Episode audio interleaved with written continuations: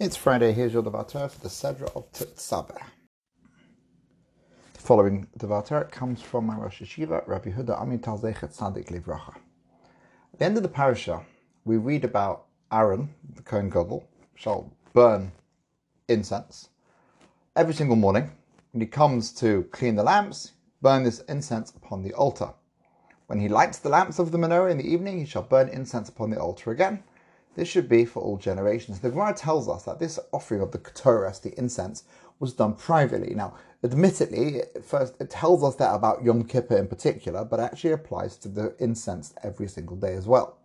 So, given its very private nature, the Ketores symbolizes the mysterious, the unknown. The Torah explicitly connects both offerings of the Ketores, the incense, to the lighting of the menorah. The menorah is, the, is symbolic of light of the Torah, the revealed Torah. The Ketores is symbolic of the hidden aspects, those parts that lie beyond human comprehension. The Torah links these two commands, highlighting the significance of striving to understand the Torah, while at the same time recognizing that some aspects are going to remain difficult, perhaps mysterious, never to be fully understood.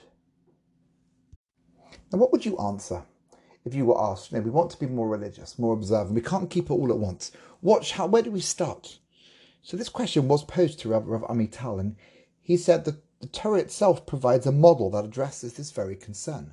When the Jewish people were coming out, crossed over the sea, they came to a place called Mara, which means bitter, because the water was bitter there. And the Torah tells us that Hashem gave them various commandments in that place. So which ones did he give? So the rabbis tell us that they received Shabbos, honouring parents, and the mitzvah of Para Aduma, the red heifer. So, what's this got to do with the question? Well, Shabbos is basic foundation of Judaism. I recommended, he told his audience, that these young people who want to become more observant should keep Shabbos. It's the foundation of everything. Stopping daily activities to recognize God as the creator of the world is essential. Honoring parents, on the other hand, is interpersonal mitzvah, one that is understandable to everybody take on a mitzvah that is this way also, so one that everybody gets. By contrast, the Para Aduma, the red heifer, is a, that paradigm of a mitzvah that we don't understand. But it's important that you have commitment, subservience. So you should take on one mitzvah which is incomprehensible to be observed simply because it's the word of God. Now we know that some of us are more comfortable with the idea that there is no understandable logical, rational, comprehensible understanding of mitzvahs. It's all. You know, it's everything's mysterious. It's, mysterious, it's spiritual, a bit beyond us. We like that idea. That we can't use our minds to understand the mind of God. Some reject that approach. That the rational aspect of mitzvahs and halacha is certainly central. That you can use human understanding to make sense of what we do. But it doesn't mean, and here's there's, there's a danger when you start trying to understand, there's a danger that you think you can always understand everything. So we need to be balanced by the fact that we can't understand. We need to recognize that we cannot comprehend everything, and we must unconditionally accept the mitzvahs. As the Rambam teaches, it's fitting for a person to ponder the laws of the Torah, trying as much as you can to fully understand their underlying logic.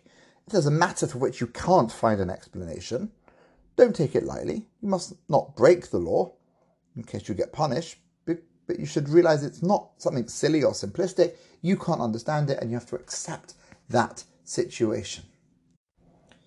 This commitment to mitzvahs we cannot comprehend as well as to those we can, combined with striving to understand all as best we can, is symbolized by the connection between the offering of the incense and the lighting of the menorah. As mentioned above, the Torah specifies that the incense is to be offered at the same time as the candles were lit. This idea is also emphasized at the beginning of the Sedra of Truma, where Hashem lists all the materials for building the Mishkan and the ones, uh, sorry, and not the materials needed for the maintenance of the Mishkan. But there's one posuk which is an exception: oil for lighting the menorah and spices for the for the anointment oil and for the incense. These two materials that are for the service and not for the construction of the are the oil for the menorah and the spices for the incense. Even from the very beginning of this building project, Hashem emphasizes the importance of the joint existence of the lighting, the illuminated aspects of Torah, along with the incense, the incomprehensible aspect of Hashem's word. It's both of those that make up the life that we love and cherish. Have a very good day and a lovely Shabbos. Seis chemne sholoi malachei asholoi malachei aliyoi.